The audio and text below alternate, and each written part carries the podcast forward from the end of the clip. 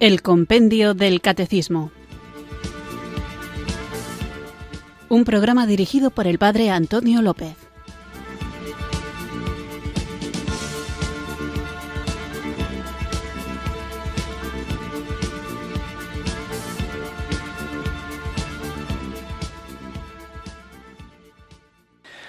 Muy buenas tardes, queridos oyentes de Radio María. Recibido un cariñoso saludo desde Irurzun, en Navarra, quienes sintonizáis una tarde más esta radio que cambia vidas, esta emisora de la Virgen, Radio María, para escuchar el programa El Compendio del Catecismo, nuestro espacio diario de formación católica, en el que de lunes a viernes, de 4 a 5 de la tarde, tratamos de conocer la fe que queremos vivir, compartir y defender.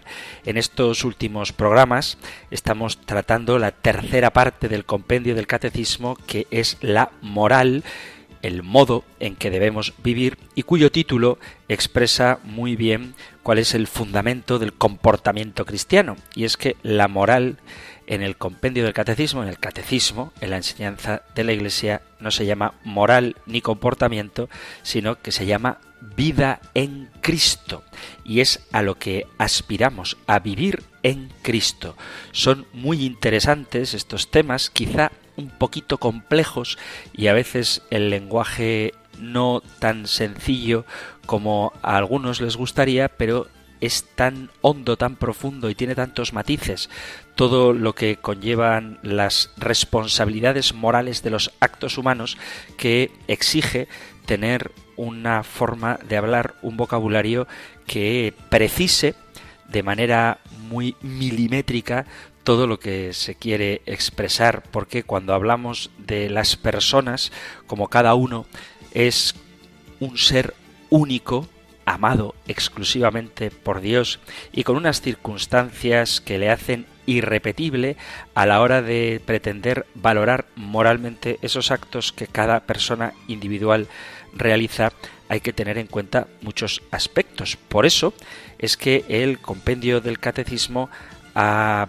tratado el tema de la libertad del hombre y en los últimos programas hablábamos de la moralidad de las pasiones, que son las pasiones, afectos, emociones o impulsos de la sensibilidad que de suyo no son ni buenos ni malos, lo que da un valor moral a las pasiones es el fin para el que se utilizan y por eso la Iglesia, recordaba en el último programa, no dice que hay que anular las pasiones, sino que hay que dominar las pasiones, hay que saber orientarlas hacia su fin, que es Dios, el poder gozar de la unión con Dios en esta vida de la forma más perfecta que sea posible y después de ella en la bienaventuranza eterna.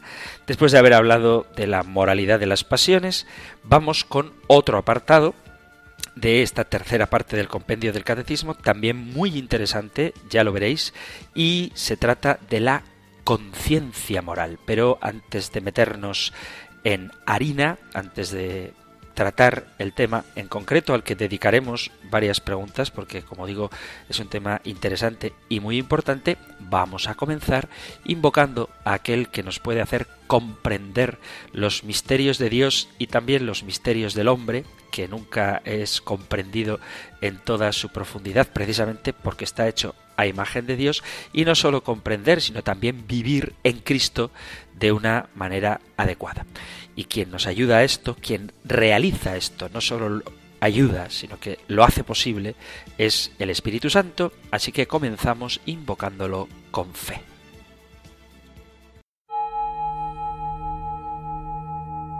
Ven Espíritu, ven Espíritu, ven Espíritu.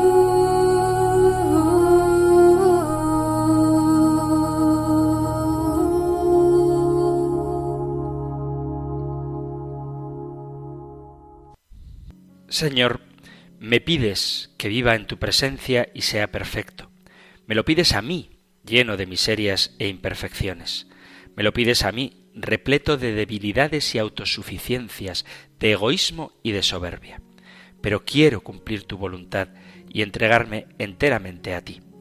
Permíteme tener una unión íntima contigo. Tú que me has creado por amor y me has hecho tu santuario en el que habita tu espíritu. Padre, no soy fruto de la casualidad, soy creación por un proyecto de amor. Ayúdame, Padre bueno, con la gracia del Espíritu, a permanecer siempre arraigado en la fe y vivir como una persona que se sabe amada por ti. No permitas, Padre, que nada me paralice, que no me embargue el miedo al futuro por mis debilidades y mis caídas. Ayúdame, Padre, con la fuerza del Espíritu Santo, a alimentar cada jornada con la savia de la oración, con la riqueza de tu palabra y con el alimento de la comunión. Ayúdame a ser testimonio de ti, a ser semilla que fructifique y dé frutos abundantes. Ayúdame, Padre, a ser dócil al Espíritu Santo, para vivir en tu presencia y crecer en mi unión contigo. Ayúdame a estar más abierto al servicio de los demás. No permitas que me baje nunca de la cruz. No permitas que me venza la impaciencia. Antes, al contrario, ayúdame a caminar siempre en tu presencia, tratando de ser justo en mis decisiones, intachable en mis gestos, irreprochable en mis actitudes, virtuoso en mis obras y perfecto en mis actos.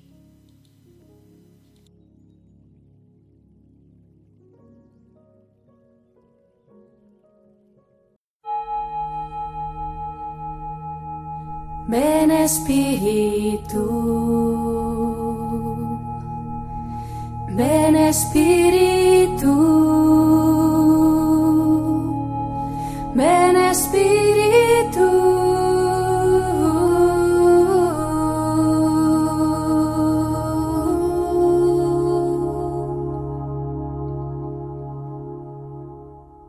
Como os anunciaba antes de hacer esta oración, invocando al Espíritu Santo, comenzamos un nuevo apartado de esta tercera parte del compendio del Catecismo que dedicaremos a la conciencia moral.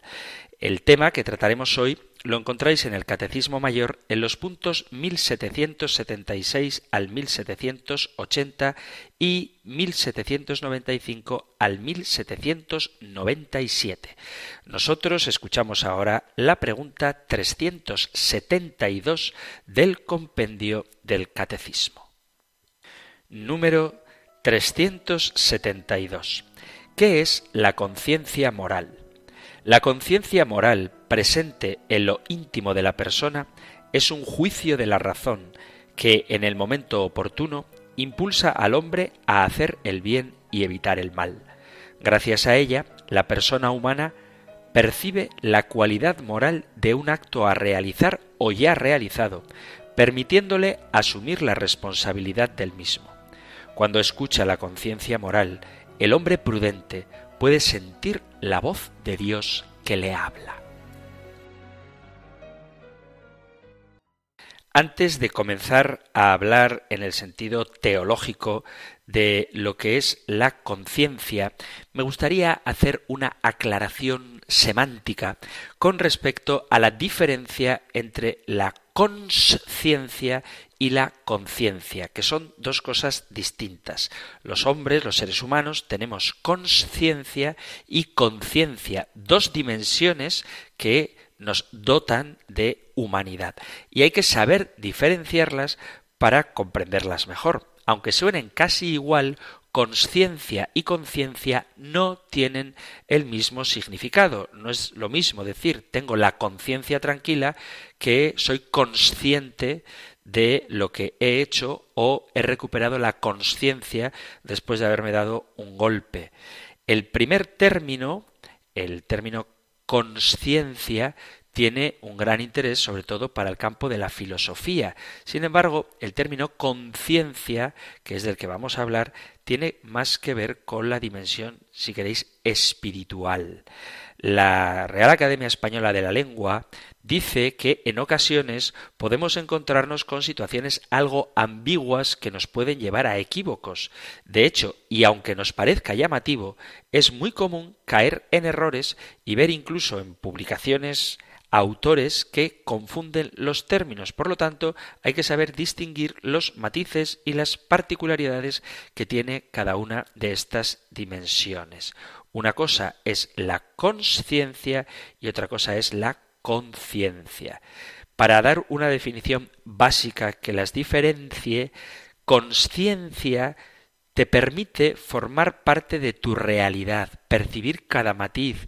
Es un estímulo, un proceso interno. La conciencia, por su parte, nos permite evaluar moralmente los actos. A grandes rasgos nos parece sin duda comprensible y hasta sencillo poder diferenciar la una de la otra. Sin embargo, si alguien nos dijera que soy consciente de mis actos, se refiere al aspecto moral, sabe que sus actos son buenos o malos, o se refiere a que se da cuenta, percibe cuáles son sus actos, o quizá las dos acepciones sean las que quiere expresar quien utilice esta frase. Pero hay que tener claro de qué se trata. De lo que vamos a hablar nosotros es de la conciencia. Conciencia que no tiene nada que ver con procesos como la atención o la percepción. Cuando decimos que alguien tiene conciencia, valoramos que esa persona posee moralidad, posee valores morales. Nos referimos a alguien que intenta vivir de acuerdo con unas normas básicas fundadas, si es cristiano, en el Evangelio y si no lo es, en otros principios que tendrá que explicar él. En cualquier caso, la conciencia tiene que ver con la moral. Y de ahí que haya que matizar un aspecto que ya tendremos ocasión de hablar de él, pero que suscita mucha polémica y yo no entiendo por qué, pero lo cierto es que suscita polémica sobre la conciencia de los animales. Los animales no tienen conciencia, no hacen actos morales. La conciencia es algo más que estar simplemente despierto o que tener los ojos abiertos y sentirnos parte de la realidad que nos rodea. La conciencia, con ese, es subjetiva, no tiene nada que ver con la ética o la moral, es un proceso personal donde uno es consciente de sus propios actos, de sus pensamientos y de su realidad interna. La conciencia se relaciona con el pensamiento, es algo que está siempre en movimiento, que está procesando información y atendiendo a estímulos. La conciencia puede ser selectiva porque en un momento determinado tú pones atención en algún aspecto interno o externo para separarla del resto de estímulos y tomar contacto con eso que nos interesa. Y en ese sentido eres consciente. No me voy a entretener mucho más en esto, pero que quede claro que no es lo mismo la conciencia de la que vamos a hablar y en concreto de la conciencia moral, de la conciencia, que es una realidad interna, también propia del hombre, pero distinta de la moral. Tiene más que ver con la psicología o con la filosofía que con la moral. Dicho esto, vamos a ver qué es la conciencia moral. Le ponemos el adjetivo de moral conciencia moral precisamente para no confundir con la conciencia. Porque cuando hablamos de conciencia en general, nos referimos a la autopresencia que la persona tiene de sí misma. Por ejemplo, decimos soy consciente de estar razonando de que me hacen o me ocurre algo. La conciencia moral añade a esa presencia el conocimiento de sí mismo en el actuar libre, mostrando a la persona la bondad o maldad de sus acciones. Soy consciente de que es bueno este acto de servicio, de que es malo decir blasfemias que resultan injuriosas o insultar a alguien. Es pues el juicio sobre la rectitud, sobre la moralidad de nuestros actos. La conciencia moral es un juicio de la razón porque la persona humana reconoce la cualidad moral de un acto concreto que piensa hacer que está haciendo o que ha hecho. La persona tiene conciencia psicológica no sólo de lo que libremente hace, sino de cuanto ocurre en ella y a su alrededor. Eso sería la conciencia o conciencia así en general. Sin embargo, la conciencia moral atañe y enjuicia sólo nuestros actos libres. Añade a la autoconciencia una luz sobre el conocimiento de la bondad o malicia moral de sus acciones y por lo tanto incluye una luz sobre el sentido del propio bien o dignidad inseparable de una decisión libre. La noción de conciencia moral es, pues, mucho más rica que la de la mera autopresencia del sujeto. Comporta conocimiento de sí mismo como alguien que decide, acertada o desacertadamente, a propósito de su propia vida. En el conocimiento de sí, la conciencia se nos aparece como una dimensión de ese ser personal que es el hombre que lo revela hacia el interior de su específica individualidad y de su irrepetible singularidad. La conciencia moral es un juicio del entendimiento práctico, presente en el corazón de la persona, la conciencia moral le ordena en el momento oportuno practicar el bien y evitar el mal. Juzga también las opciones concretas, aprobando las que son buenas y denunciando las que son malas. Por lo tanto, su misión es dirigir y ordenar lo que se debe hacer a la vez que juzga el comportamiento. No se trata de un hábito, la potencia con que conocemos la moralidad de nuestras decisiones es la inteligencia que ejerce dos funciones. La inteligencia, por un lado, especula y por eso conocemos lo que son las personas y las cosas, por eso podemos hacer una ecuación matemática o podemos tener conocimientos geográficos, eso sería la inteligencia en su dimensión especulativa, y la inteligencia tiene también una dimensión práctica por la que percibimos junto a lo que las personas y las cosas son lo que nos conviene obrar. El juicio de la conciencia no se limita a enunciar una verdad sobre el ser, como hace la inteligencia especulativa, sino que nos enseña en cada caso qué debemos hacer. Tú puedes ser muy bueno en matemáticas, puedes tener una facilidad asombrosa para temas de contabilidad y eso es algo de tu inteligencia especulativa.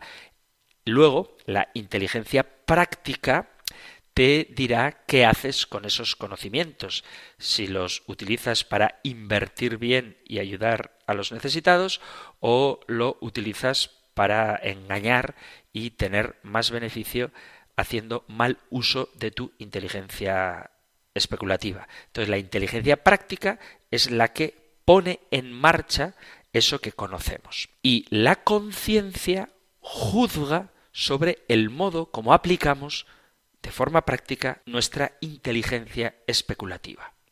Al hablar de juicio, tenemos que tener claro que aplicado a la conciencia nos estamos refiriendo a algo muy preciso.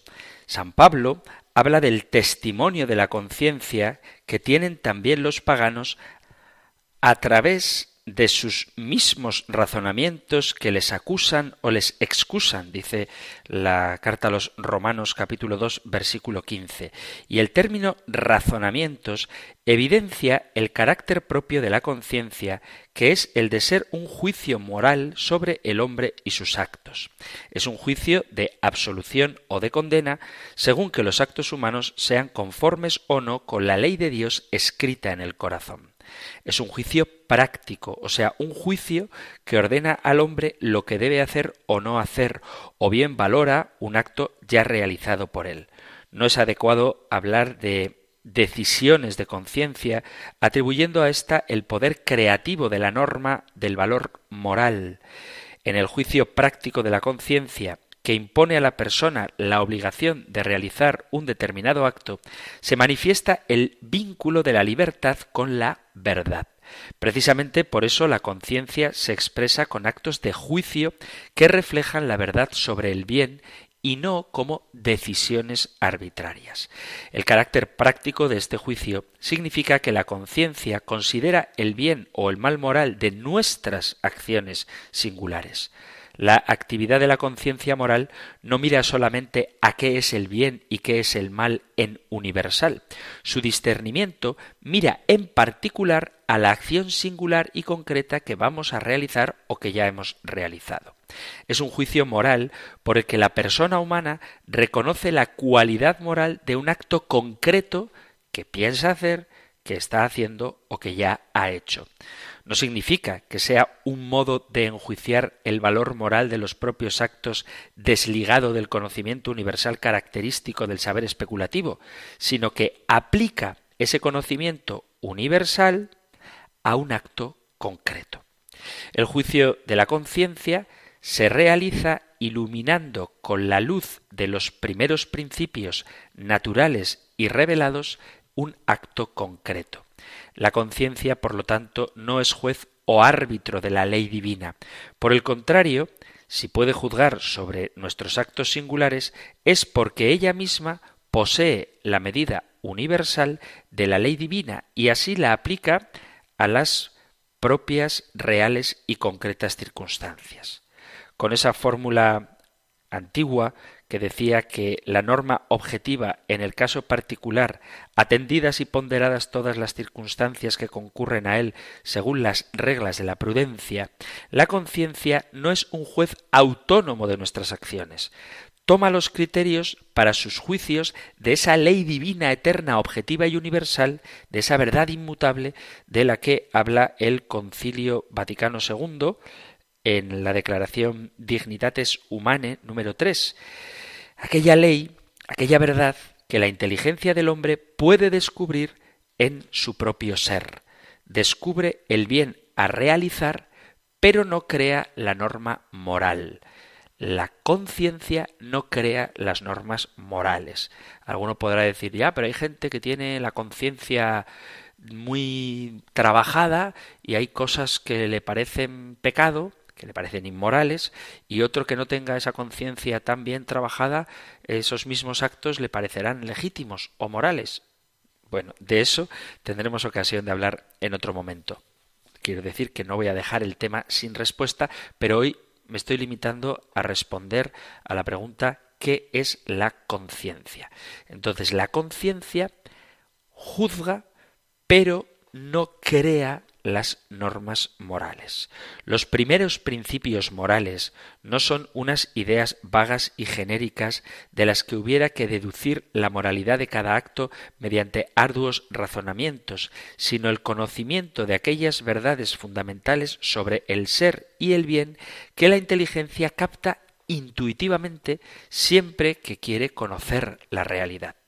Se dice que el juicio de conciencia se realiza a partir de los primeros principios morales naturales y revelados, porque nuestro conocimiento de la ley moral parte de nuestra inclinación natural a la verdad que la inteligencia posee por el hábito de los primeros principios prácticos.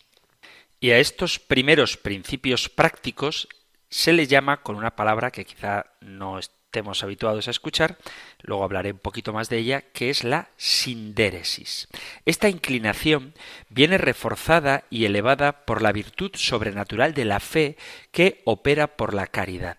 Por eso fundan y guían después el proceso cognoscitivo, haciendo posible que el hombre recto acierte en sus juicios de conciencia, porque su luz lleva a asentir a todo bien y resistir a todo mal.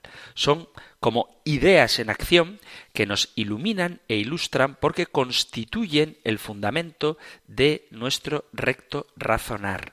Por eso, el juicio de la conciencia no toma como norma cualquier afirmación sobre nuestra conducta práctica, sino sólo aquellas que con la luz de los primeros principios de la fe y de la razón se da cuenta de que son verdaderas la materia del juicio de la conciencia, lo que juzga la conciencia, es la moralidad de nuestros actos concretos.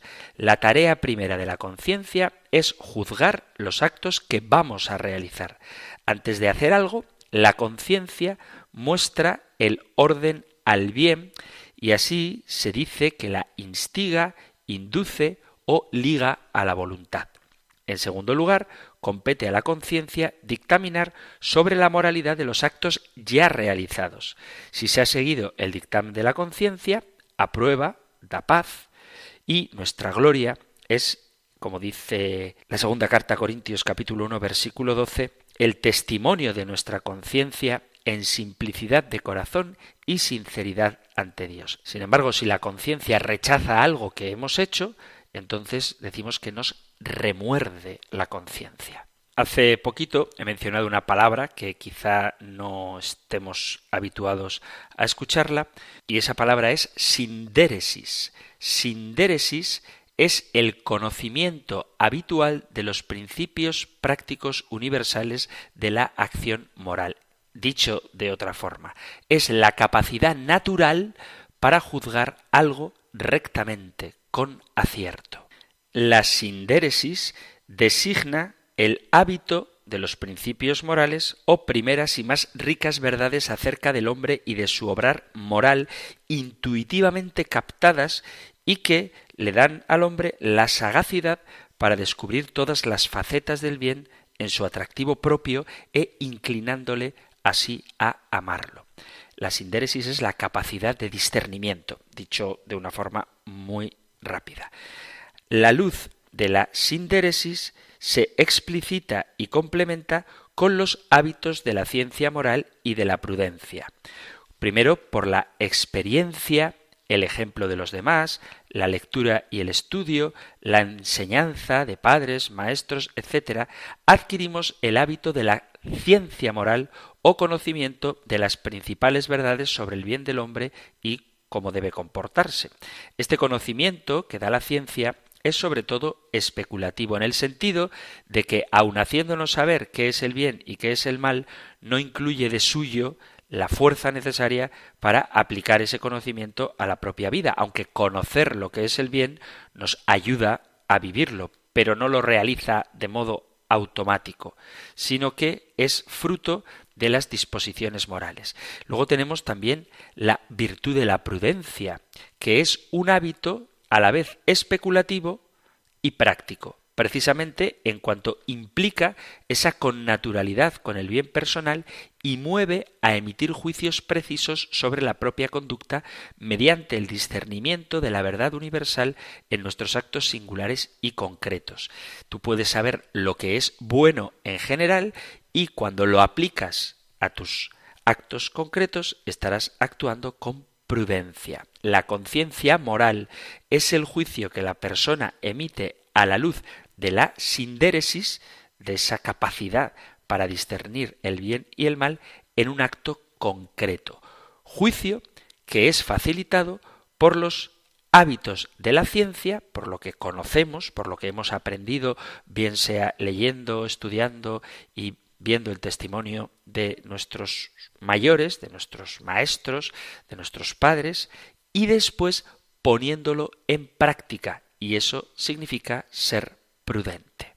Todo esto que estoy diciendo hace referencia a la conciencia, si queréis, en un sentido natural. Pero nosotros, que vivimos bajo la luz del Evangelio, tenemos además la suerte, el beneficio de que nuestra conciencia no sólo es perfeccionada por el dinamismo interior de la fe y la gracia, sino mediante la guía externa y sensible que proporciona la Sagrada Escritura, siempre interpretada a la luz de la tradición y el magisterio.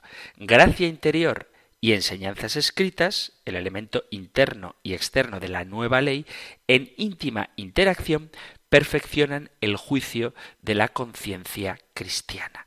Así que, además de ese don, vamos a llamarlo así, de la sindéresis, esa capacidad natural de distinguir el bien del mal, además del ejemplo, del estudio, de las enseñanzas de nuestros padres y maestros que nos dan el hábito de la ciencia moral, además de la virtud de la prudencia que nos lleva a poner en práctica eso que conocemos, tenemos también la gracia de Dios, la fe que ilumina la razón y la palabra de Dios, la tradición y el magisterio que nos ayudan a perfeccionar nuestra conciencia cristiana, es decir, a saber distinguir el bien del mal. Inunda mi ser,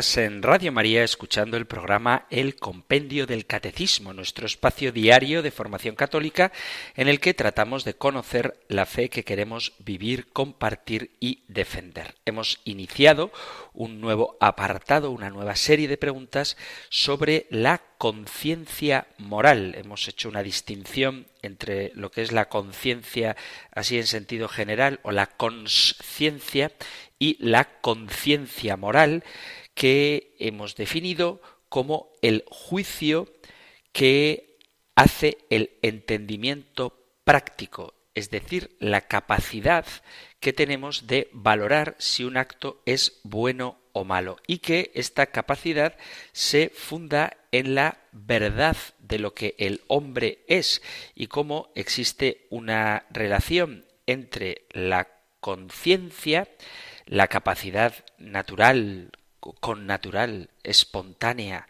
de saber distinguir lo que es bueno o malo, a la que hemos llamado sindéresis, la ciencia moral, que es la capacidad intelectual especulativa de saber lo que es el bien y el mal, y la prudencia, que es llevar a la práctica ese conocimiento que tenemos de lo que es el bien y el mal.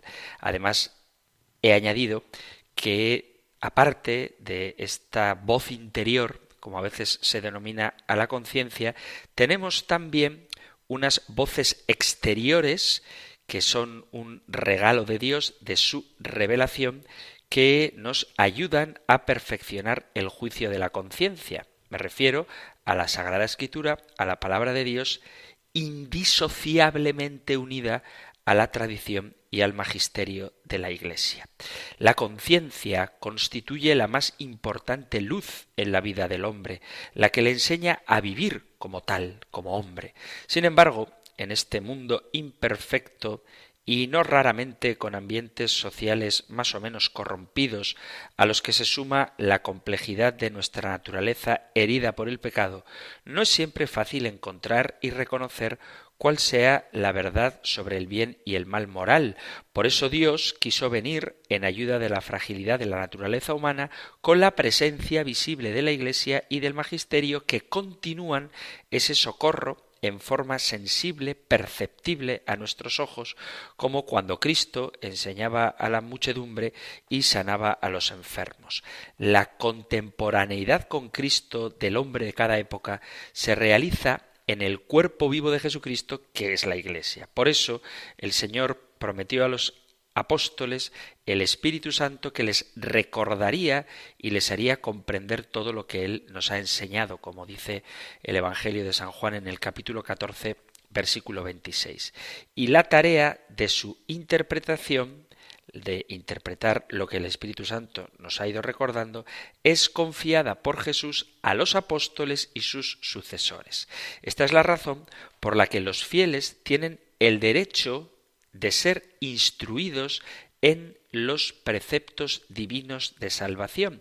Y a la Iglesia le compete siempre y en todo lugar proclamar los principios morales, incluso los referentes al orden social, y como respuesta de fe, los fieles están obligados a reconocer y respetar los preceptos morales específicos declarados y enseñados por la Iglesia en nombre de Cristo.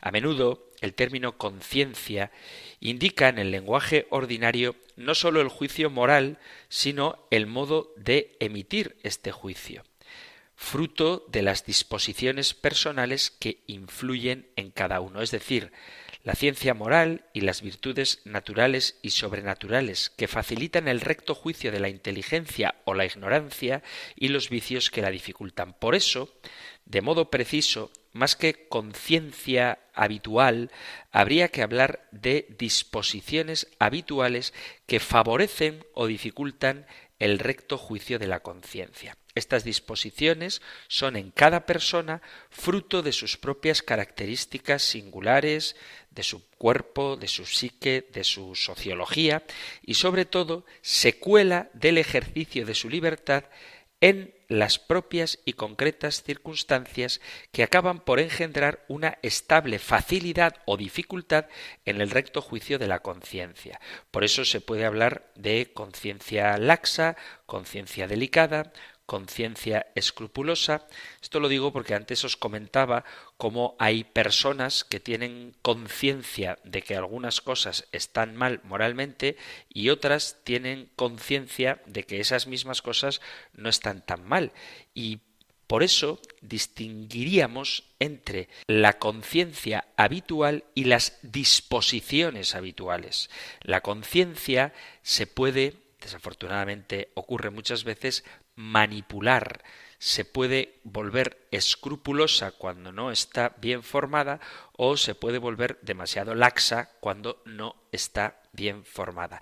Y eso más que una conciencia habitual sería una disposición habitual. Cuando tú te habitúas a cometer un mismo pecado muchas veces, como dice el refrán, comete el mismo pecado dos veces y acabarás pensando que es lícito, no se trata de que tu conciencia no te remuerda o no te diga lo que está bien y lo que está mal, sino que tus disposiciones habituales impiden a tu conciencia que emita un juicio justo sobre el valor moral de un acto determinado. Por eso es importantísimo educar bien nuestra conciencia. La conciencia tiene algunas propiedades. Por ejemplo, en todo acto libre interviene el dictamen de la conciencia. El hombre vive la dimensión moral de su obrar conociéndose a sí mismo como bueno o malo. Vive interiormente el bien y el mal en sí mismo, en su yo. Se vive a sí mismo como quien es bueno o malo, en lo que radica la dimensión plena de la moral en cuanto realidad personal. La llamada voz de la conciencia no es una ficción, sino un aspecto inseparable de nuestro modo de conocer el bien o el mal de nuestros actos concretos. Son concepciones erradas de la conciencia las que la interpretan no como un juicio de la inteligencia, sino como un sentimiento ético o como una situación de estado de ánimo fruto de la educación y de la cultura. No se pretende, desde luego, negar la importancia del sentimiento en los juicios de la conciencia, ni el influjo de la educación y de los valores dominantes en una cultura sobre los propios sentimientos tan ligados al ejercicio personal de la virtud. Simplemente quiero decir que esas doctrinas, en cuanto niegan la prioridad del juicio intelectual del bien, con su capacidad propia de captar la verdad universal sobre los sentimientos y emociones del sujeto y la presión sobre ellos del ambiente, privan de fundamento la noción misma de moralidad. No es la experiencia emocional de los valores ni los juicios dominantes en el ambiente o variables ideológicas sobre el hombre lo que determina el valor moral de nuestros actos. Conocer la moralidad de la conducta es captar el valor moral de un acto en su dimensión tanto universal como particular. En todo acto libre hay un juicio de la inteligencia y por lo tanto conocimiento al menos implícito de su moralidad cuando alguien decide con su voluntad actuar de alguna manera determinada o no actuar de una manera determinada, lo hace poniendo en juego también su intelecto, de tal forma que es capaz de valorar si lo que va a realizar es bueno o malo. Hay un juicio de la inteligencia que entra en juego siempre que se realiza un acto libre y es precisamente el juicio de la conciencia. Por lo tanto, no hay decisión libre de la voluntad sin que intervenga la luz del intelecto al que pertenece estimar la proporción del acto al bien de la persona. El juicio de la conciencia, por consiguiente, acompaña inseparablemente al obrar libre de un modo natural. El conocimiento de la moralidad de los propios actos no es una tarea difícil y complicada a la que sólo llegarán algunos hombres especialmente dotados para el saber ético, mientras que la gente normal desconocería la dimensión moral de sus obras como ignoran el álgebra o la química. Si así fuera, el obrar moral de la mayoría de los hombres se limitaría a dejarse guiar por la costumbre dominante como cuando se eligen modas o gustos. De forma que si la sociedad en un momento determinado da por bueno un cierto tipo de conducta, sólo muy pocos escasísimos privilegiados podrían llegar a saber que esos actos son inmorales o reprobables. La experiencia muestra, en efecto, que en la mayor parte de los actos el hombre sabe con más o menos claridad, pero siempre con la suficiente como para decidir en conciencia cuándo obra el bien y el mal, teniendo en cuenta que sin la ayuda de la gracia y la revelación, este conocimiento se hace más costoso por las heridas que el pecado original y los pecados personales han dejado en nuestra naturaleza. La conciencia humana no ha cesado jamás de discernir los valores y contravalores, los elementos de liberación y los factores de degradación presentes en los problemas y circunstancias de cada tiempo. Es interesante observar que cuando la persona desobedece a su conciencia, inevitablemente, en el momento de obrar, el juicio que hace su inteligencia queda de algún modo oscurecido y sustituido por otro.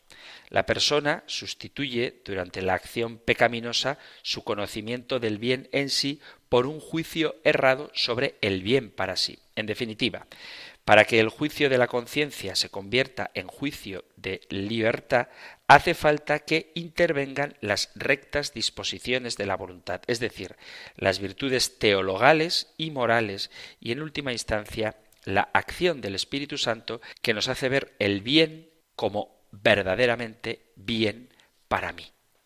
El problema está cuando la voluntad identifica como bueno algo que en realidad es malo. Y ahí es donde la conciencia emite un juicio erróneo sobre el valor moral de un acto. Es importante conocer, por tanto, el proceso de un acto moral para saber dirigir bien la formación de la conciencia. Hay varias fases en la formación de la conciencia. Lo primero es lo que precede a la acción, o sea, percibir el bien como algo que debe hacerse y el mal como algo que debe ser evitado. Es el momento de ver esto es bien y hay que hacerlo o no, esto no está bien y debo evitarlo. La segunda fase es la fuerza que lleva a la acción y que nos empuja a hacer el bien y evitar el mal, cuando decimos hago el bien o decido no hacer el mal. Y por último, lo que sigue a la acción, que es emitir juicios sobre la bondad y la maldad de algo que se ha hecho. Es importante abrir la conciencia a la ley como una norma objetiva, es decir, educar una conciencia recta que sabe dónde va y qué es la verdad. Esto lleva a otro paso que requiere trabajo para que la conciencia sea guía de la voluntad. Se trata de habituarse a una especie de coherencia, entendiéndola como la constancia en el actuar como pide la conciencia. No basta percibir que algo es bueno o malo, hay que saber dirigir la voluntad a hacer lo bueno y evitar lo malo. Percibir que es bueno, ser paciente y amable con los demás, es bueno, pero no es suficiente. Esta percepción debe llevarme a luego, en la práctica, acoger a los demás con bondad y delicadeza, incluso cuando me sienta cansado o de mal humor. Y esto, como digo, requiere un trabajo de formación especialmente en el campo de la voluntad y de los estados de ánimo. Los estados de ánimo, queridos amigos, también tienen que ser educados para lograr en la persona una ecuanimidad, una igualdad de ánimo que le lleve a realizar lo que pide su conciencia en cualquier circunstancia. Además, la voluntad debe ser formada para que sea práctica, para que logre lo que pretende. Y todavía más importante es tener un juicio sobre lo que se ha hecho. Aquí es donde se juega de modo definitivo la formación o deformación de la conciencia. El que ha obrado mal y toma las medidas necesarias para reparar su falta, para pedir perdón, ha dado un paso firme en la formación de su conciencia, mientras que el que calla o se justifica y no le presta atención puede llegar a dañar su conciencia hasta que un día sea incapaz de reaccionar ante el bien y el mal. Por eso, la brújula más segura en este campo de la moral es la adhesión fiel a la voluntad de Dios que conocemos por la ley natural, de la que tendremos tiempo de hablar, ya llegará el momento, y por la revelación, la palabra de Dios, la tradición y el magisterio. Hay que ser coherentes con lo que nos dicta nuestra conciencia cuando ésta está bien formada. ¿Cómo se puede educar bien una conciencia? Pues siendo capaz de abrirla a los valores objetivos y asimilarlos como propios, percibiendo el bien y el mal como algo que ha de hacerse o evitarse de manera objetiva, fortaleciendo el influjo de la conciencia sobre la voluntad, llevando a la persona a que busque, a que su voluntad desee hacer aquello que su conciencia le dictamina, es decir, evitar el mal y hacer el bien. Y tratando de educar esa conciencia para emitir juicios rectos sobre la bondad o maldad de los actos. Por eso es importante que estudiemos la doctrina católica, que escuchemos el programa del compendio del catecismo o mejor aún que accedamos directamente al catecismo de la Iglesia Católica o al libro del compendio y que luego nos ayudemos para profundizar en él, conociendo, por supuesto, la palabra de Dios, los documentos y orientaciones de la Iglesia de una manera constante, reflexionando y animándonos a pensar antes de actuar, valorando qué es lo que estamos haciendo, por qué lo estamos haciendo y cuáles son las consecuencias que puede tener para nosotros y para los demás. Por ejemplo, pensando en cómo nos sentiremos después de hacerlo y ayudarnos en educar los instintos para que no sean estos los que gobiernen nuestra vida, sino nuestras convicciones, al margen de lo que otros digan o hagan al margen de lo que está de moda. Uno de los problemas de nuestra época actual, fruto del relativismo moral, o causa, no sé si es la causa o el efecto, es no pensar en las consecuencias últimas de los actos que realizamos. Por eso hay que tener claros los principios que debemos cumplir, animándonos a llevar una vida de oración y de sacramentos y cuando caigamos, cosa que seguro que haremos, recurriendo al de la confesión. Porque los sacramentos y la oración iluminan la inteligencia y fortalece la voluntad conformándola con el plan de Dios. Por eso es muy importante esto que la Iglesia pide que hagamos no solamente cuando nos vamos a confesar, sino que es una práctica muy buena para hacer todos los días antes de acostarnos y es el examen de conciencia, un balance de todos nuestros actos diarios, animándonos cuando sea necesario a pedir ayuda y consejo, acudiendo con frecuencia al director espiritual, que puede ser un sacerdote o puede ser un laico bien formado, siendo sinceros con nosotros mismos para llamar a las cosas por su nombre, delante de nuestra propia conciencia y también delante de Dios. Los problemas en el campo de la conciencia se empiezan a producir cuando uno procura justificarse por medios fáciles para no hacer el bien y lo que es peor, para hacer el mal. Por eso tenemos que obrar siempre de cara a Dios con el deseo de agradarle, sin utilizar otros criterios para justificar nuestras obras diciendo que socialmente está bien aceptado lo que a los ojos de Dios es rechazable. Un acto solo será bueno si es agradable a Dios, pidiendo para ello también la luz del Espíritu Santo, ya que la relación con Él será la mejor guía para nuestra conciencia. La oración nos hará ver todo desde Dios y desde el punto de vista de su amor, que siempre pide lo mejor, pide la perfección para nosotros, sus hijos amados. De ahí que haya que ser honesto y no desanimarse ante los fallos, aprendiendo siempre que frente a las caídas lo mejor es empezar de nuevo y entender que lo peor que se puede hacer es pactar con nuestros fracasos y desviaciones de comportamiento, creyendo que son irremediables o inevitables cuando esto no es verdad. Tenemos que reparar con amor el mal que hayamos podido hacer y comenzar a construirnos de nuevo. Toda acción que hacemos los seres humanos nos configuran como personas y nos van construyendo para ser aquello que Dios nos llama a ser o nos van destruyendo para que se frustre el plan de Dios en nuestra vida. Por lo tanto, cuando uno tiene clara la verdad objetiva, el valor objetivo de los actos morales y se deja guiar por la voz de su conciencia, poniendo la voluntad al servicio del bien y de la verdad, entonces es cuando uno se realiza como persona, como cristiano, y cumple el plan de Dios en él. Sin embargo, cuando uno olvida el bien objetivo y trata de justificarse y acallar la voz de su conciencia cuando ésta le remuerde con falsos pretextos, acaba destruyéndose a sí mismo. De ahí la importancia de formar bien nuestras conciencias. Vamos a dejar aquí el programa de hoy porque se ha terminado el tiempo, pero si quedan dudas con respecto a la conciencia, a la formación de la conciencia, a las normas que debe seguir la conciencia y cómo a veces la conciencia puede emitir juicios erróneos, no os preocupéis porque a todas esas preguntas da respuesta el compendio del catecismo y dedicaremos el tiempo que sea necesario para ver qué es lo que la Iglesia nos enseña con respecto a algo tan importante como la conciencia, que es la que determina nuestro comportamiento, al menos la que emite los juicios sobre nuestro comportamiento.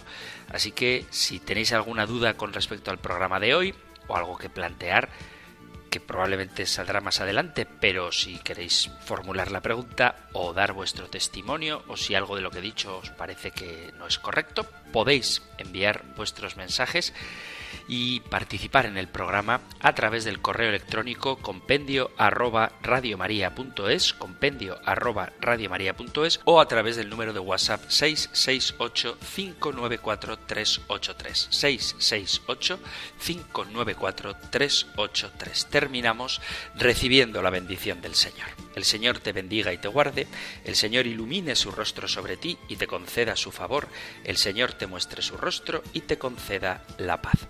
Muchísimas gracias por estar ahí, gracias por escuchar el compendio del catecismo y si queréis volveremos a encontrarnos en un próximo programa. Un fuerte abrazo.